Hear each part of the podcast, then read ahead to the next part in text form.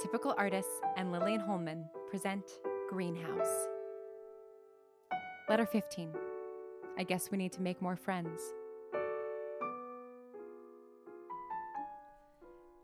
Dear Rose, I'm so happy it's my right arm that's broken so I can keep writing to you.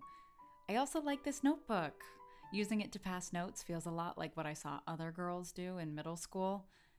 I guess we need to make more friends so we can write mean things about them. Is it too corny to say I miss you already? I know we only got two days together due to that whole me requiring a brief medically induced coma thing and you being allergic to the outside world, but I laughed more in those two days than I have since Betty left. Only you could be that funny while fighting off hourly anxiety attacks.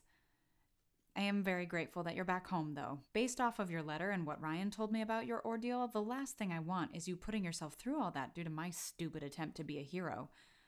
Can I get you to promise me that you'll start seeing a therapist before you try to leave the house again? You really don't deserve to be in pain like this, and something tells me forcing yourself to is not going to fix the problem, even though I appreciated the gesture. I'm not really one to talk, though. My mom has been gently telling me to consider therapy since I was 16. It's just never seemed like a big enough deal. It felt like going to the doctor about the common cold. So I'm a little anxious about stuff. What of it? I didn't even feel like I was abnormal until college because who doesn't feel totally insecure as a teenager? Maybe I've just been too lazy. It always feels like the work piles up and then they say you have to basically go through a bunch of therapists until you get to the right one, and that sounds exhausting. I guess it didn't really hurt anybody until it hurt you. I made myself vulnerable, and I am so, so sorry. I know I apologized in person, but it doesn't feel like enough. It wasn't just the car accident, it was the fact I trusted Mitch in the first place. I was so convinced that nobody would ever look at me like he did that as soon as he looked at me with a modicum of care, I fell hard. I shouldn't have been so stupid. He was looking for women like me, and I more than provided. I guess it kind of worked that way with your dad, too, but he had much better intentions. I wouldn't be in your life if it weren't for him thinking I was a charity case in need of friends. You deserve better friends, and I'm sorry that I was the only one available. You're smart and witty, and even if your brain kind of hates you, you have a better perspective on the world looking out from your living room than most do traveling the entire globe. I am in awe.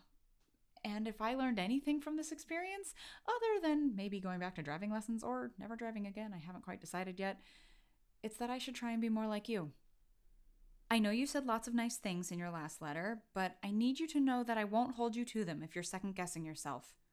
Nobody wants to be mean to someone in a coma, even if they deserve it. I wasn't brave enough to say this in person, but if you still want to go back to one line letters after this, I understand. You're a kind person, but I think when you think back on all of this, you won't be so eager to forgive me. I keep going through everything in my head and I can't seem to forgive myself. Plus, I made you feel so guilty that you had to leave your house even though your brain thought it would kill you. That has to mean I can't be good for you in the long run.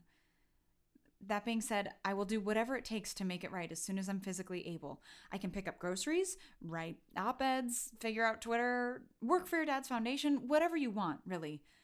I can't undo what I've done, but I can spend every day trying to make life better for you and your family. Promise me you'll think on it? I don't mean to be a downer, but I want you to know that you're free. You don't owe me anything, and I owe you everything. God damn it. The nurse just came in and told me I have to rest. I'm gonna have my mom drop this off tomorrow after visiting hours. Yours, Abby.